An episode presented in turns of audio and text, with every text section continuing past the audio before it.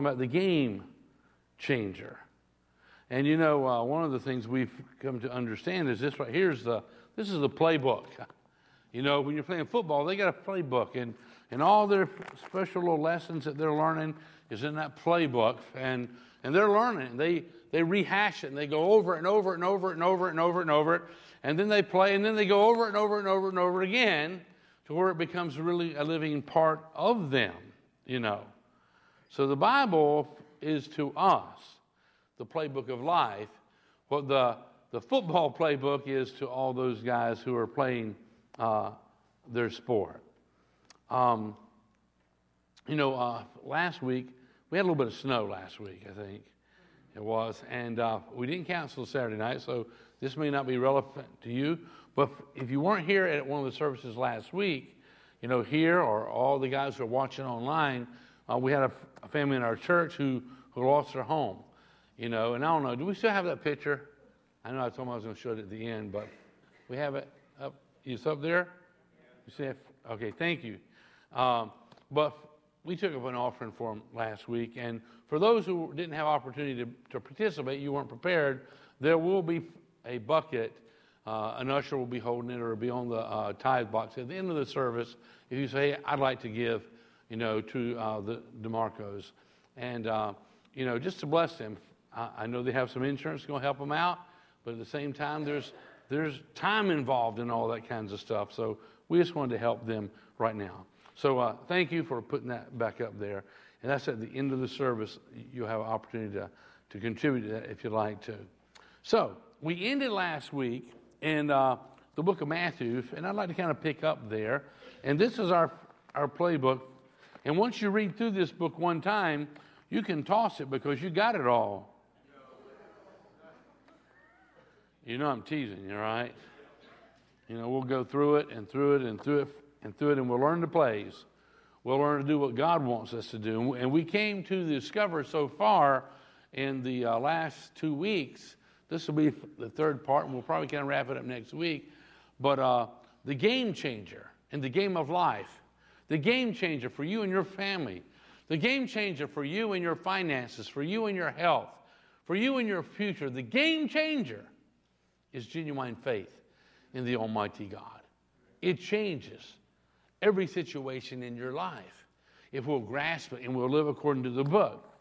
Now, our temptation is to go, uh, yeah, but. No, no, no, no, yeah, buts. It's just like, here is the playbook. We play the plays that's in his book, and it changes our game, transforms it, makes the impossible possible. So let's look at Matthew chapter 7, verse 24, and it says, it says, anyone, this is Jesus talking, anyone who listens to my teaching, you know, it's right here. And, and that's, that's the church. When the church gathers together, let's just call that the huddle, okay? I mean, do y'all like to huddle? One of you likes to huddle. Okay. We huddle with other believers. We study the plays, we study the book together, we worship together, we interact, we, we strengthen our relationships and all. But anyhow, if you could look at this, you know, the huddle of a football team, you know, when they're out there and they're huddling maybe in a, in a classroom with their uh, coaches, you know, and then when they huddle on the, the field with their quarterback, they're, they're getting some really good stuff, you know. What would you think about the football players that you know if, if they had huddle? Because some of them just they know somebody holds up a thumb or a finger, they know what it means, and they don't huddle out there to save time. But what if your team had a huddle and they got together and they had an awesome time in the huddle, and then they all went and they sat on the bench for several minutes. And then they went back and they had huddle. Huddle, huddle, huddle, huddle, huddle. Okay. And then they went back and sat on the bench for the whole game. What would you think about that? I mean, would you watch the game for very long? No. And huddling to us is when we gather together with other believers, whether it's in a church service like this or the life groups, or when just other believers get together, we huddle, we talk about the awesome things of God, what He tells us in His book, in His playbook, and all, you know. And, uh, you know, once the guys have a huddle, the quarterback passes on the information, reminds them of how they've been practicing and what they're going to do here, they're going to do there. He reminds them, what should they do? Play ball! When you think, or should they just go back and sit on the bench a while? No. They huddle, they get the information, and then they become men of action, you know.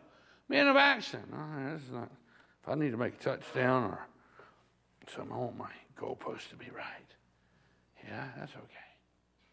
But so, us as believers, we have huddle, but when, when we leave the huddle, we need to take action. We need to be men and women of action who applies what we're learning from the playbook. It is awesome to huddle, and we need to huddle, but there's more to football than the huddle, and there's more to the Christian life than just huddling with other believers. I mean, we can just sit around and sing kumbaya. Kumbaya. Are you familiar with that song? It's old, old. It just means, come by here, Lord. Come by here, Lord.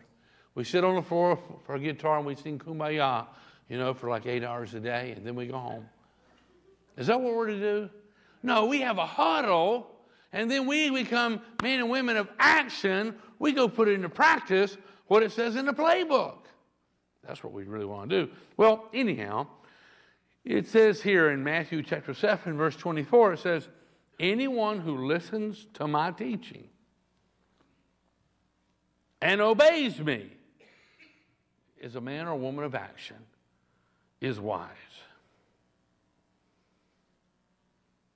If, if you huddle and you hear what God's saying to you, and then you become a man or woman of action, he says you're wise. And that man or that woman who is a man or woman of action becomes a game changer. And the game will change for your advantage. It will change in your favor when you hear what our you know savior tells us in the huddle and then we apply it to our lives it will change your game of life it will but we go well yeah but that's really good but but you know what there ain't no yeah buts it's either god's way or your way. Whose you think's the better way? I think God's way is a whole lot better. So he says here, anyone who listens to my teachings and obeys me is wise, like a person who builds a house on solid rock. And we know you got to have a foundation before you build a house. You dig a hole, you pour concrete in it, you put brick in it, put rebar in it, then you build a house on it, and then you got a foundation that will hold the house up spring, summer, winter, fall, for years and years and years to come. He goes on to say in verse 25, though the rain comes in torrents and the floodwaters rise and the wind beats against that house. Have you ever had storms like that come against you? It won't collapse because it is built on rock. Christ is the rock. When we hear what he has to say and we apply it, even if it seems impossible, even if it doesn't seem like it don't feel right, I mean, we do what his word tells us to do. And when we believe him enough to obey him, that's the game changer. The game changer is the one who listens and obeys, listens and obeys, huddles and takes action. It changes your situation. You can operate in the natural if you want to, and, and boo-hoo and, and, and, and, and uh, you know, gloom and despair from me, or you can become a game changer. You can become a man or a woman of faith who takes God's word to heart. He did not haphazardly, carelessly put these words together. It's the playbook for life. If a man or woman take that to heart, it'll change their situation. And Psalm 62, verse 2, it says, He alone is my rock. God is my rock, He alone is my rock and my salvation, my fortress. You know, a castle where I will never be shaken.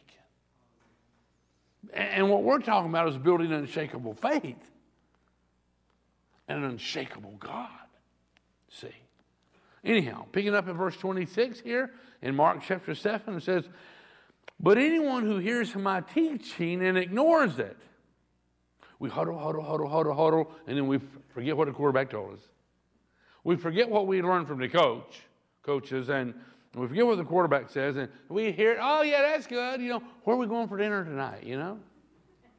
But anyone who hears my teaching, Jesus says, hears my teaching and ignores it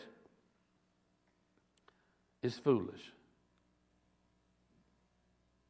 And I'll tell you, well, you, you would never end up in a Super Bowl if you ignored what the coach and the quarterback said. And you're just going to do your own thing. You would never end up in a Super Bowl. You would be a foolish person to hear what they're teaching you and just go ignore it and do your own silly little thing. Your own silly little thing would never win you a game. You, you would not be a game changer. You'd be a game loser, you see. So we can huddle, we can go to church, we can be in life groups, huddle, huddle, huddle, huddle, huddle, and then ignore what God's playbook says. Well, I know it says that, but I'm not going to do it. I know it says I should praise. I know he said I shouldn't gossip. I know it says, but I'm not going to obey it. The Bible says anyone who hears my teaching and ignores it is foolish. They never take action, you see. You know? They only, oh, I can't wait for the huddle. I just live for the huddle. I'm going to sit on the bench until huddle time. When they, oh man, let's huddle. Huddle, huddle, huddle, huddle, huddle. And then I'm just going to ignore the rest of it. I know you want to run out there and catch a pass, but I'm not going to do that. I like to huddle. What good would that do us? What good would it do a football team? It wouldn't do them no good at all. That's just the way it is. So he says here, let me read once again, verse 26 But anyone who hears my teaching and ignores it is foolish, like a person who builds a house on sand. You hear the Bible and you don't do it, there ain't nobody can help you. Because no matter what you do, you're going to lose. You're going to lose because you're building your house on sand. No matter how you big it and how wide you build it, it's going to fall down because it's being built on sand. You'll be shaken. It says, when the rain and floods come, and they will, and the winds beat against the house, it will fall with a mighty crash. See, faith and works faith in action, faith and obedience is a game changer. So, you know, you're, you're, you're, you're wanting to build a foundation, you got to hear what it says, and you got to take action. You got to hear what it says, and you got to take action. And the little bitty things. Are you acting upon what God has said to you already? Let's look at just a little video, just a little simple video, video but I want to take a peek at it.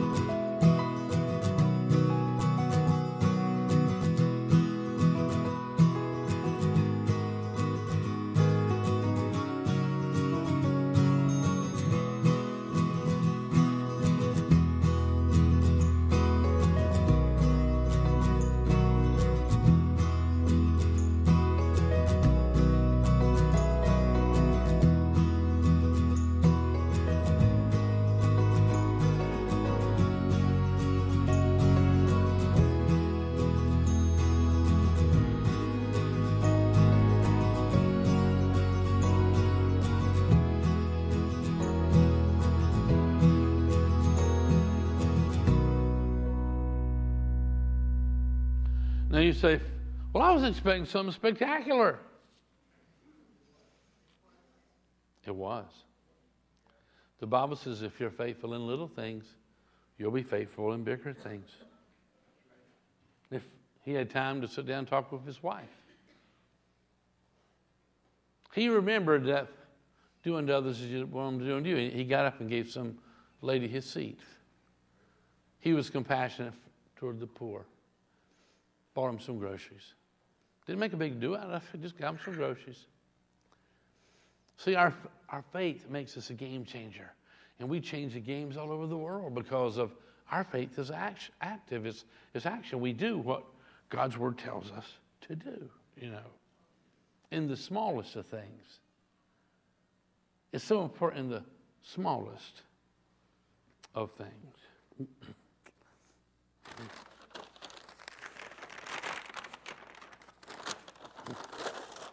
Now, I need a volunteer.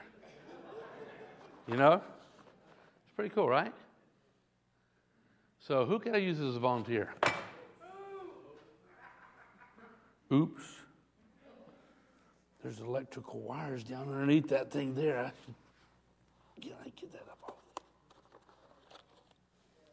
I don't think they're broke too bad. Well, you know what? That wasn't too bad, was it? No, it's probably about half of them are still good.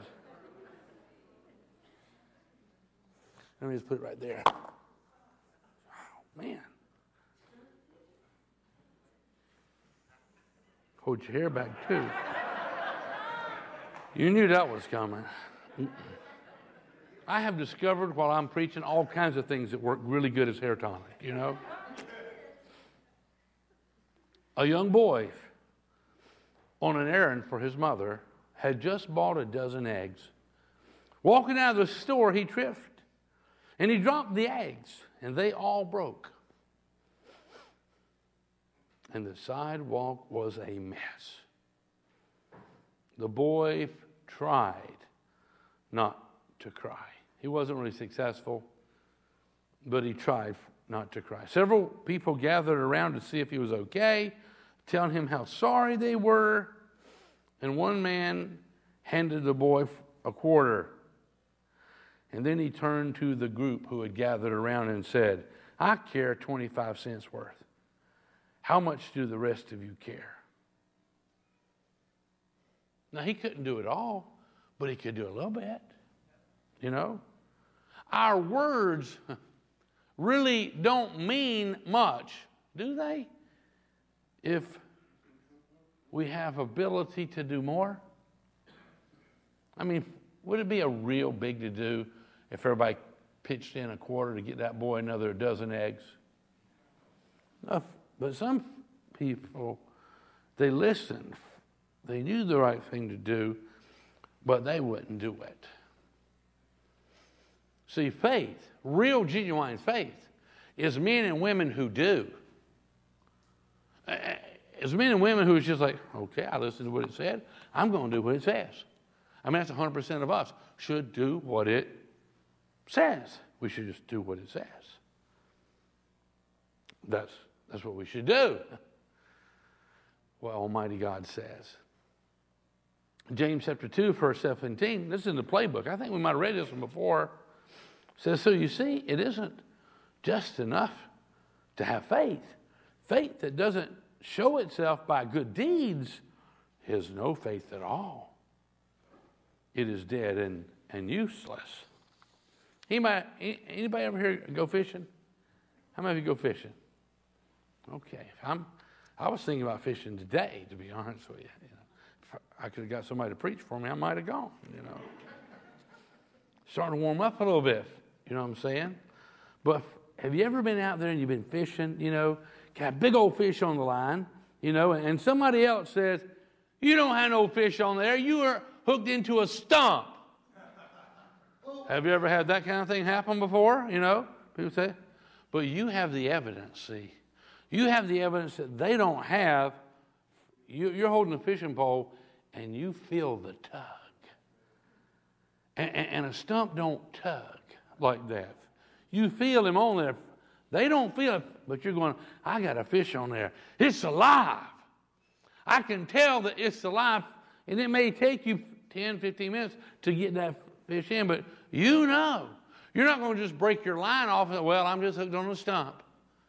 No, because you know that something there is alive. Now, here's the passage we've already read. It's in the playbook. We need to read it again. And it says in Hebrews chapter 11, verse 1, it says, faith is the confidence.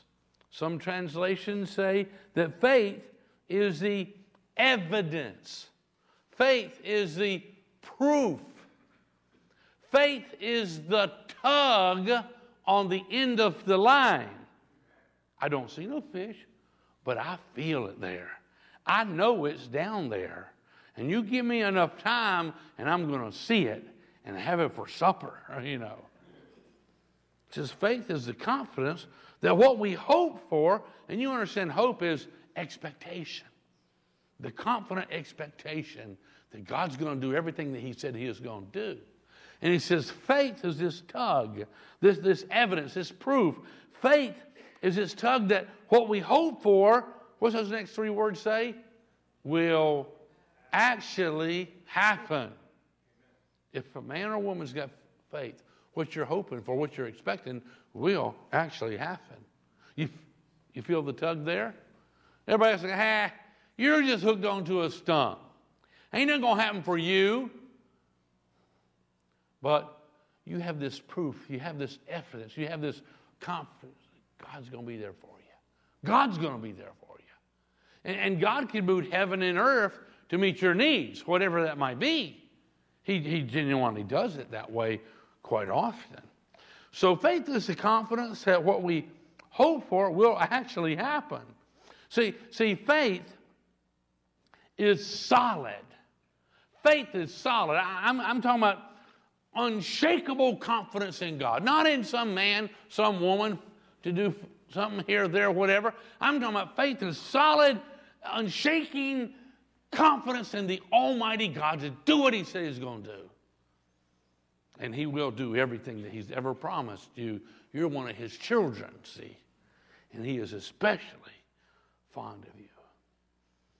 He genuinely is. That's just the way He is. And it says faith is the confidence that what we hope for will actually happen. And it gives us assurance.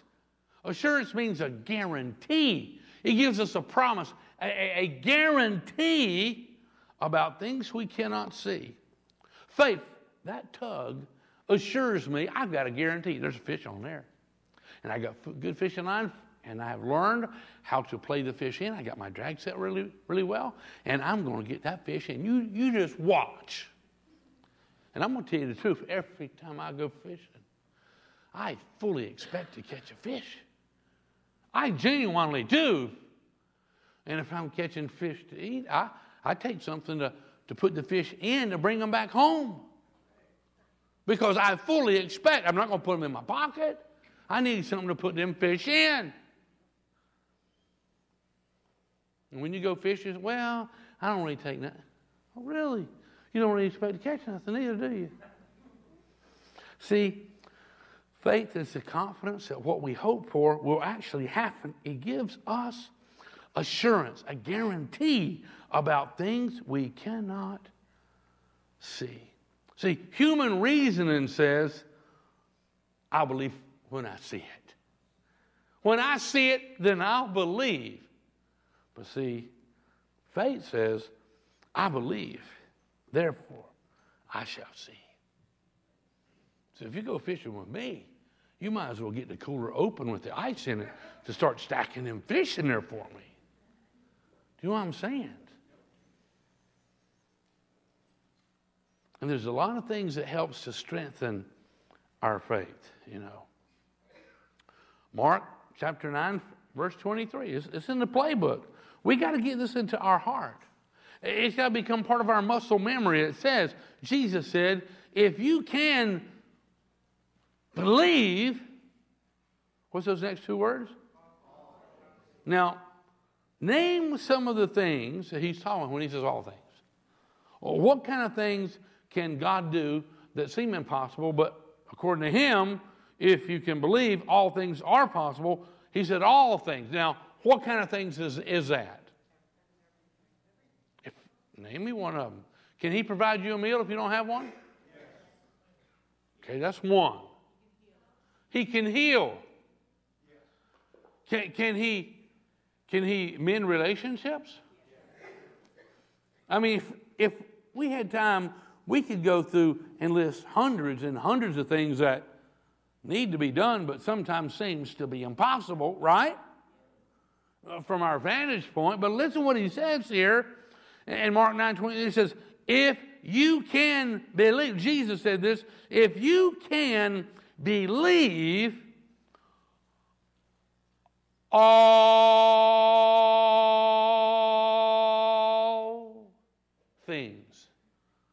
All things. There's nothing you can think of that he can't do. All things are possible to him or her who believes. Believing. Faith is a game changer. Where, where are you at in the game of life right now? What is it you need God to do for you personally, for your family, for your health, for your finances, for your future, for your past, you know, forgiveness and all? Whatever it is you need God to do for you is possible when we have awesome, absolute, amazing, unshakable faith in His goodness and His love and His provision for us. And then you can reach other men and women when you believe that God can do everything He said because some people say, well, God will never forgive him or her. You don't know what they did. Oh, yes, He will. All things. If you can believe that God can forgive them, He can forgive them. If you can believe all things are possible to him who believes. See, faith does not operate in the realm of the possible. Faith begins where man's power ends and when we de- deem things are impossible. Do you have a loved one who you want to accept Jesus as the Lord and Savior? Have, have you ever had that little whisper in your ear? That's impossible. They'll never come, come know Jesus. Devil ever whisper that in your ear? He's a liar. See, it takes faith to, to believe that the impossible situation, that man or that woman who seemed to be very selfish all their life, no, no room for God, but a man who can believe, a woman who can believe, that loved one of mine can come to know Christ. Can and will. You just be patient and you just keep believing, you just keep praying. You do what God shows you to do. God does the rest. Romans chapter 5, verse 1, it says, Therefore, since we have been made right in God's sight, have we been made right in God's sight? Because of all of our works, right? It says, Therefore, since we have been made right in God's sight by faith, we have peace with God because of what Jesus Christ, our Lord, has done. We know that, that works always goes along with faith, but faith doesn't always go along with works. Some people think they can work their way into heaven and they can't do it. But anytime a man or woman has real, genuine faith, when I believe I got a fish on, I'm not going to throw the rod down and expect the fish to jump in the boat. I'm going to reel that thing. I'm going to play that thing. I'm going to pull out drag. You know, I'm going to do whatever it takes me. I'm going to do my part. And I'm fully expecting that fish to be in the boat before long, you know. It says, therefore, Romans 5 1, therefore, since we have been made right in God's sight by faith, we have peace with God because of what Jesus Christ our Lord has done for us.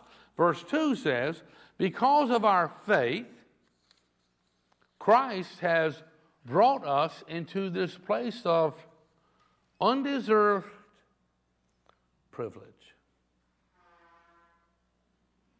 Undeserved privilege. I mean, does that sound like a pretty special place?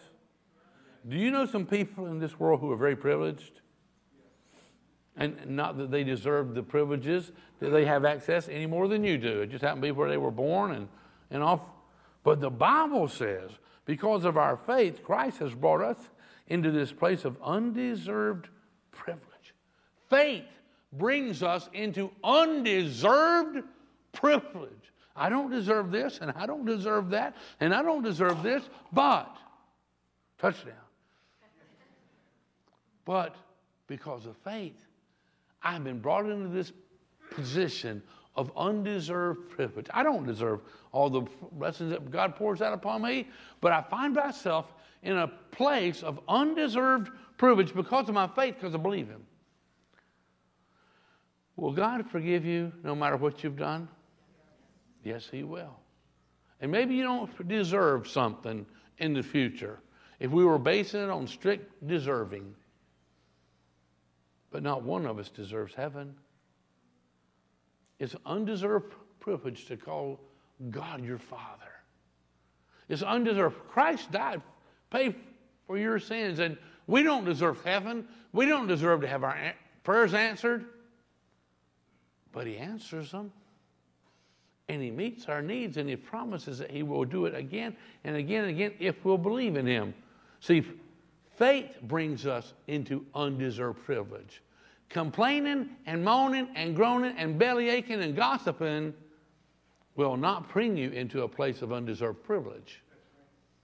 You, you, you will lose and you will be in the muck and the mire and you'll just keep on complaining until you look up and you start praising Him and changing your attitude and start acting like you're operating in the supernatural and begin to expect that God will do everything that He's promised that He will do for you. Okay, let's move on. Verse 2 Because of our faith, Christ has brought us into this place of undeserved privilege where we now stand. And we confidently and joyfully, everybody say joyfully. That's the evidence of faith. You're joyful. And, and, and maybe your house just burnt down. You're joyful. And maybe you got needs that nobody knows about, but you're joyful. That's, see, that's faith in operation there. Because of our faith, Christ has brought us into this place of undeserved privilege where we now stand and we confidently and joyfully look forward. Joyful is evidence of faith. Look forward, that's another way of saying have faith. Looking forward. That, that, that, that's faith right there, you see. Looking forward. Not just looking at circumstances right now, not looking at behind me, but looking forward to sharing God's glory. We can rejoice too when we run into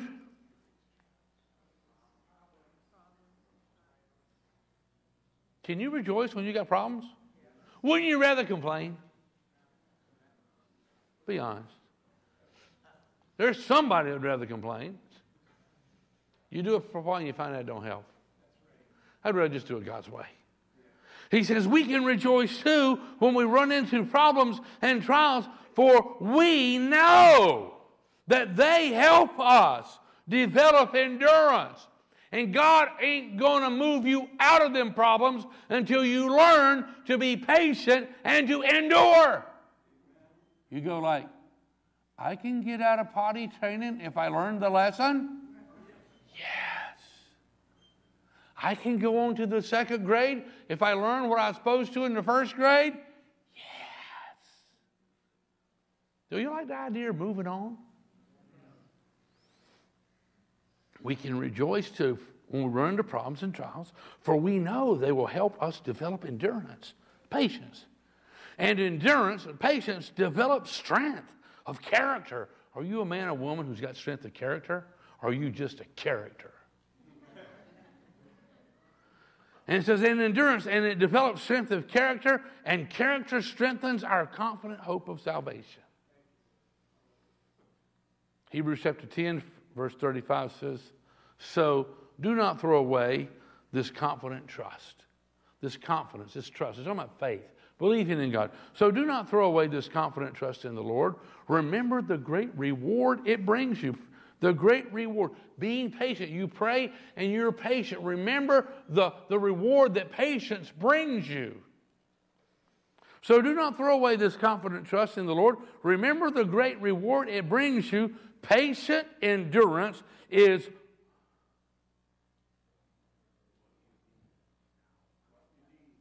what, who needs it?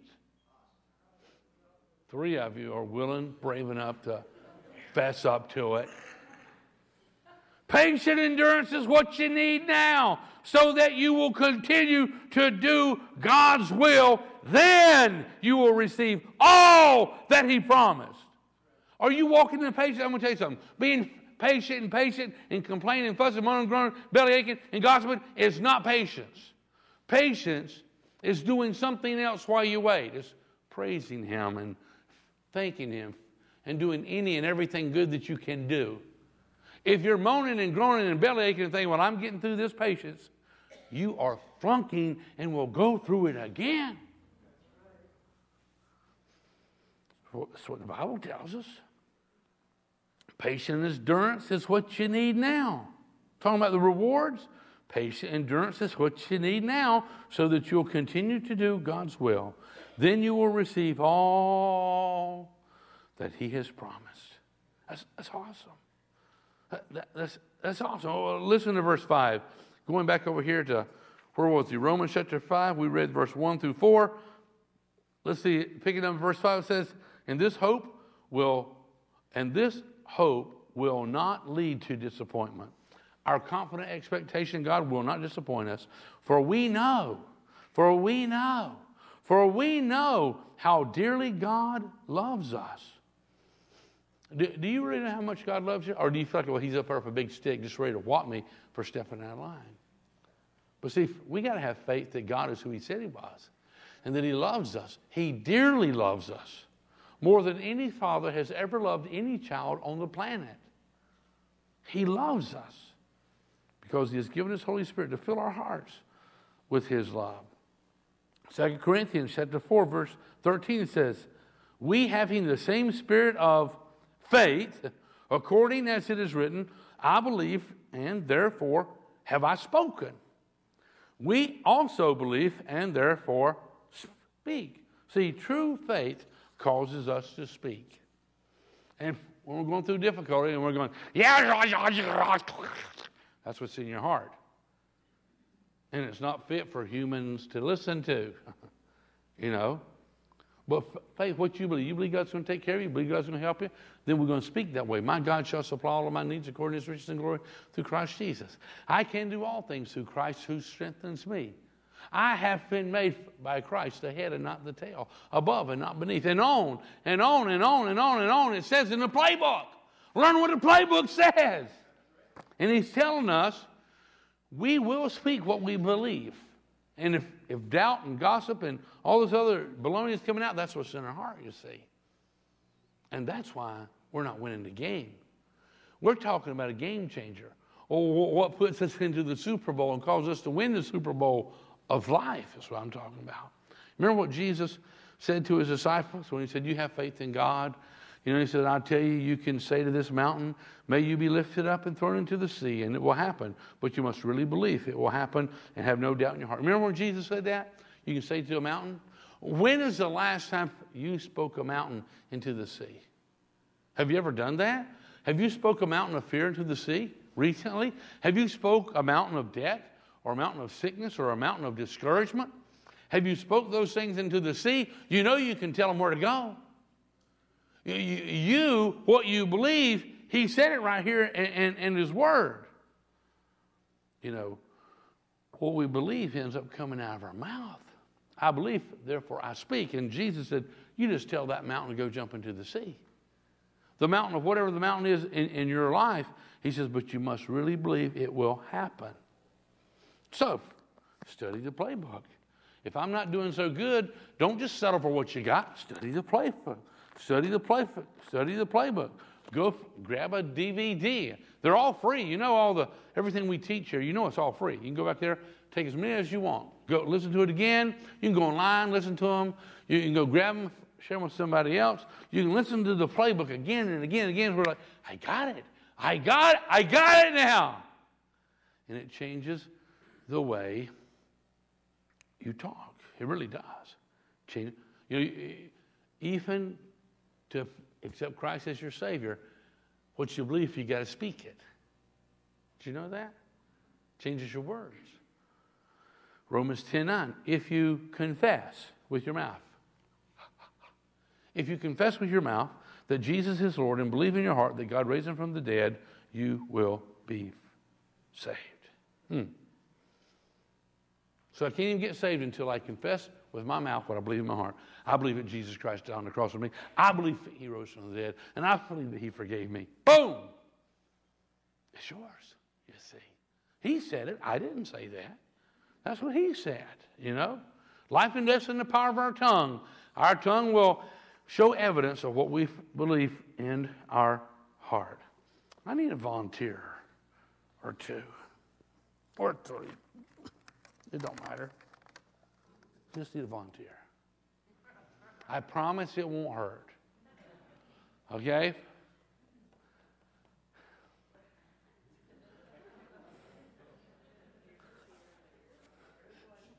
Okay. Come on. I need another one. Another courageous. Come on up here. Awesome. Good to see you, brother. Yeah. It's been nice knowing you. I'm teasing. One more. One more. Anybody else who's a brave soul? Come on up here. Hey, thanks for coming up. You're welcome. Awesome. Hey, come on up here.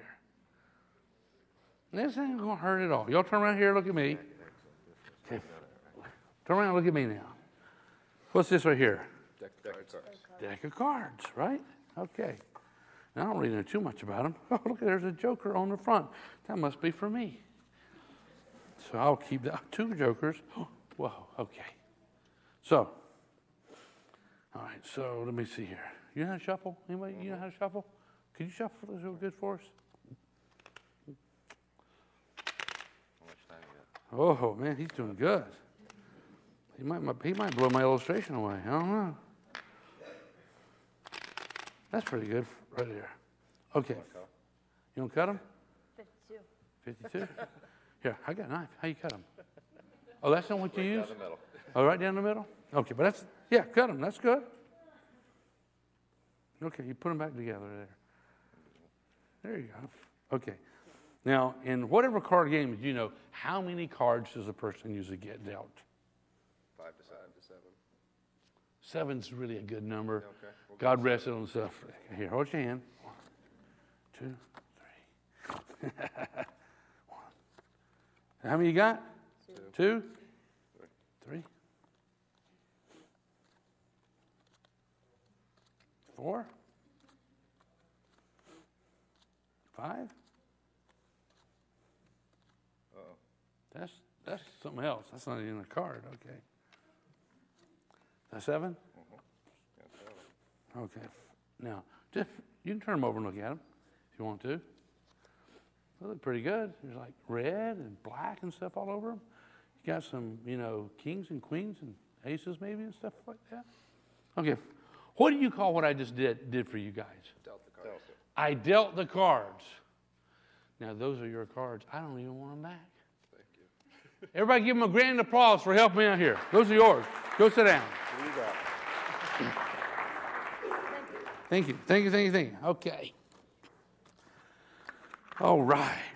Now, what do you do with the leftover cards? I don't know.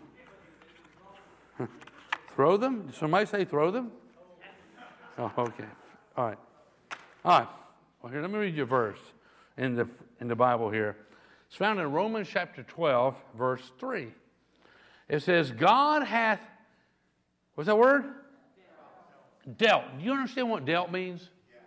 I just did it. I dealt. I gave them something. It says, God hath dealt to most men, at least 95% of them. It says, God have dealt to every man the measure of faith. God has given every one of you a measure of faith. Everyone, there's not one man, woman here tonight that don't have dealt to them some faith. God has given every one of us a measure of faith to believe Him for salvation, to believe Him for forgiveness, to believe Him so we can begin to increase our faith. Does God want your faith to be where it was when He dealt it to you to start with? No, because He said faith comes by hearing the Word. So I hear it, my faith is increasing. But God gave you the faith to start with. You couldn't work it up on your own. But what are you doing with the faith that God gave you? Are you using it? He says here, God hath dealt to every man the measure of faith. Are you increasing it? You can. Now, if you're just sitting watching horror movies or something, you're not increasing your faith. If you're just dwelling on negative stuff, you're not increasing your faith. But if you'll spend some time in His Word, going like, that sounds almost impossible, but you know He specializes in making impossible possible. You can increase your faith if you want to, but gossiping and foaming at the mouth and moaning and groaning and being negative will not increase your faith. Faith comes by listening to what he says and then obeying it. Listening and obeying it. So, well, I'm not in really a good. You can always obey what God asks you to do. You always can. He, he's given you the faith. He gave you the measure to obey Him for that one time. He deals every man and woman the measure of faith. And now it's up to you whether you're going to increase it or not. It's your choice. Hebrews 11 6 it says, and it is impossible to please God without faith. So somebody says, well, I just don't have none. God dealt you some faith, so don't say you didn't have none. You have a cards? You have any cards? Do you? I gave them to you, right? Look at there. He has cards. I dealt to him some cards. So don't say you don't have no faith. God gave it to you. Even if you never read a verse in the Bible, He got you started. Does that make sense? He planted a seed. It's impossible to please God without faith. Anyone who wants to come to Him, number one, must believe that God exists. And number two, and that He rewards those who sincerely seek Him. Abraham, Abram in the Bible, whose wife was named Sarah, he believed God. God said, You're going to have, you're going to have sons and, and daughters, so many that they're more than the sands of sea and stars of the heavens. Abram. And, and, and, and Abram believed that God changed Abram's name to Abraham. And Abraham means the father of many nations. But he believed everything that God had told him. He was 100 years old. His wife was 90 years old barren all that time. They'd never had nothing, no children at all. But Abraham was going, any minute now. You know, you keep that little, you know, bassinet over there in that room, you know. You know, we're going to need that before long. Did you know that was his attitude? Listen what it says. Romans chapter 4, verse 20. Abraham never, everybody say never. never. Abraham Never wavered. And, and when he would introduce himself to people, hey, how you doing? My name's Abraham. I thought you was Abram. No, I'm Abraham, which means the father of many nations. God's promised me children. Meaning the stars of the heavens and the sands of the sea. Really? And it says here, Romans 4 20 says, Abraham never wavered in believing God's promise. In fact, his faith grew stronger without even having to see something. Like my faith grows stronger. I just feel the tug on the end of that line. Oh, it'll be here in a little bit. See, because faith has evidence. There's a guarantee with this confidence that I have that God is who He said He is, and He loves me. He's going to take good care of me. I just, I just know that. You know, Abraham never wavered, believing never wavered in believing God's promise. In fact, his faith grew stronger. And in this, his faith growing stronger, he brought glory to God. He was fully convinced that God is what? Able to do whatever he promises. In faith, it changed his game. He had children. Miracle began to happen in his life because he believed God. See, see, if you strip all this down that we've been talking about, faith is confidence that God exists. Faith is confidence that God reward the man or the woman who sincerely seeks Him. Not the one who can complain the loudest or, or worry or fuss or fear, but the one who sincerely seeks Him, you see. What are you doing with your time? Are you increasing your faith? You can increase it. And you can also decrease it and lose it. You can by what you do or what you don't do. Do you trust God? Do you believe He loves you? Years ago, a military officer and his wife were aboard a ship that was caught in a raging ocean storm. Seeing the frantic look in her eyes, the man tried, to uns- tried unsuccessfully to calm her fears. Suddenly, she grasped his sleeve and cried, How can you be so calm? And he stepped back a few feet and he drew his sword and pointed it at her heart and said, Are you afraid of this? Without hesitation, she answered, Of course not. Why not? He inquired. Because it's in your hand, and you love me too much to hurt me. To this he replied, I know the one who holds the winds and the waters in the hollow of his hand, and he will surely care for us. The officer was not disturbed because he had put his trust in God. God loves you. And some of the lessons that we're having to learn is for our benefit. And the sooner we learn them, we go on to the next lesson. Wouldn't you like to just go on to the next one? Or do you like to stay in the one you're in right now forever? Let's move on, you know, to the next one. Here, one, one more um, story I want to share with you here. Sam, he was my best dog ever, a field trial dog who he could find birds. And he'd point them with contagious enthusiasm, his bird dog. Sam taught me the joy of becoming a part of nature. If his point said that a bird was hiding in that clump of bushes, it was there. He was so much more than a bird dog, though.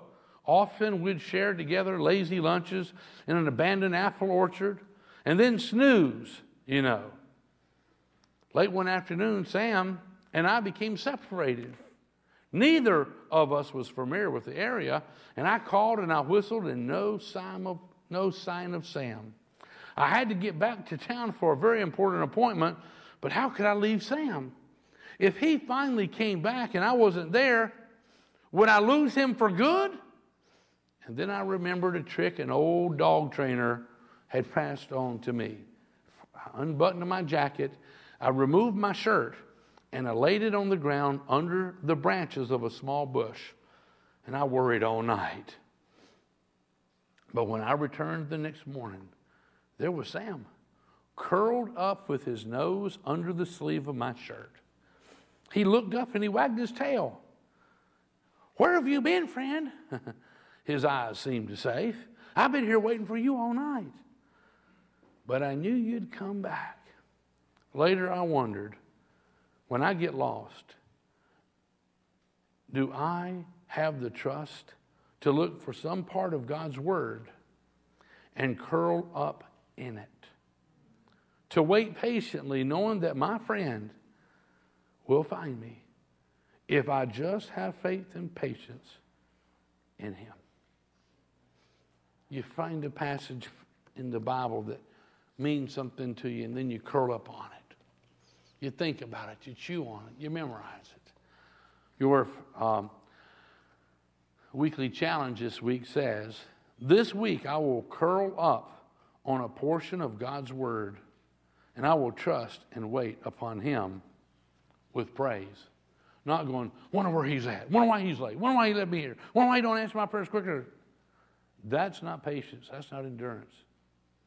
But you, you curl up on a promise that He said in His Word and then you begin to thank Him for all He's done. Okay, we're really done, but I want you to listen to a song, and then we're going to close, okay?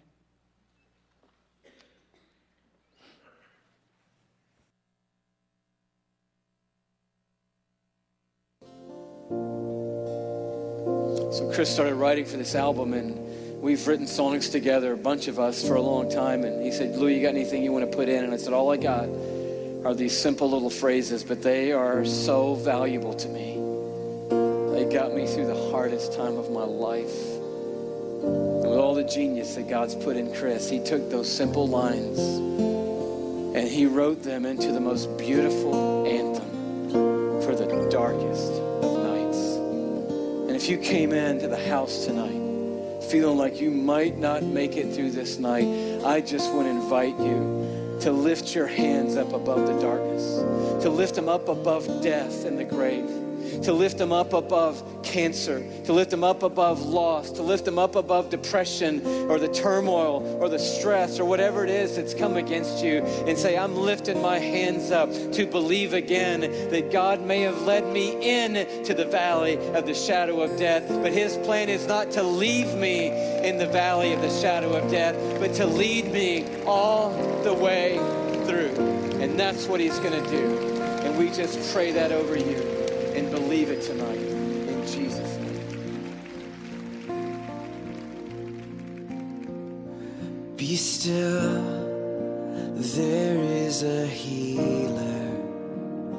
His love is deeper than the sea.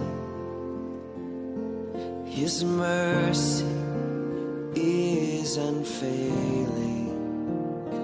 His arms, a fortress for the weak. Let faith arise.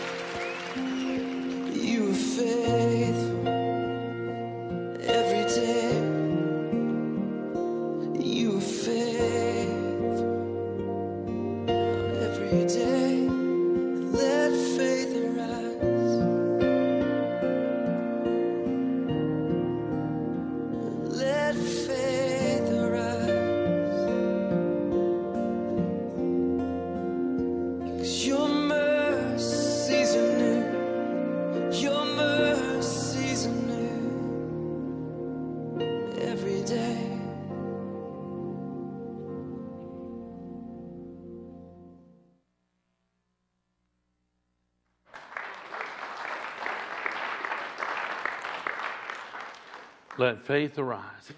Join, join me as we bow our heads together right now. And I like just to renew our faith in Christ, reaffirm our faith in Him. And if you're here with us tonight and you've never welcomed Christ into your life, would you, would you join us as we pray? Let Christ move into your life as your, your Lord and your Savior. He, his plans for your only good, not if, they give you hope and they give you a future. So would you pray with me right now? Dear Heavenly Father, I believe you love me. And your plans for me are good to give me hope and to give me a future. I believe that Jesus died in my place. He paid for all of my sins. And then he rose from the dead. And I believe he's knocking at the door of my heart.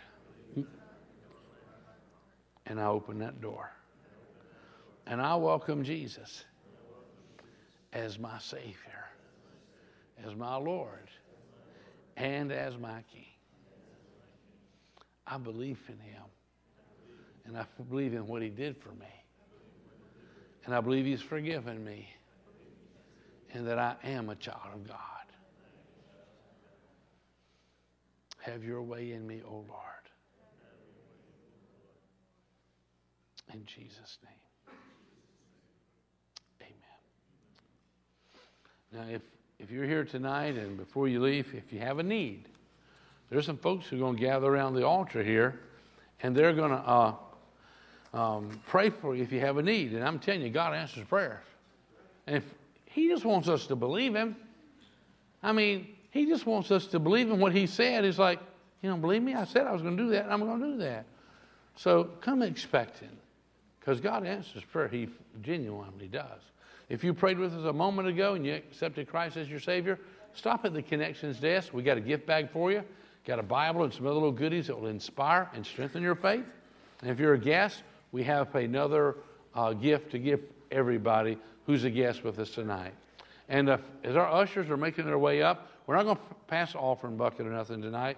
We're going to put it on the tithe box for those who may have missed out on the offering that, for the DeMarcos Last week we took up an offering for them, but we're going to have a, a, a bucket. Somebody will be holding it around uh, at the tithe box if you want. Many of you have already given, so we understand that. And some of you just said, "Hey, I want to, but I didn't. I weren't prepared last week." So if you'd like to give for those folks who, who lost their whole house in a fire, you can do so. And uh, prayer, uh, let's see, gift, uh, the uh, the little bag for those who accepted Christ, and greet one another on your way out, and I will challenge you. You know, strengthen your faith tonight and tomorrow. Be a game changer for the rest of your life. God bless you. You're dismissed.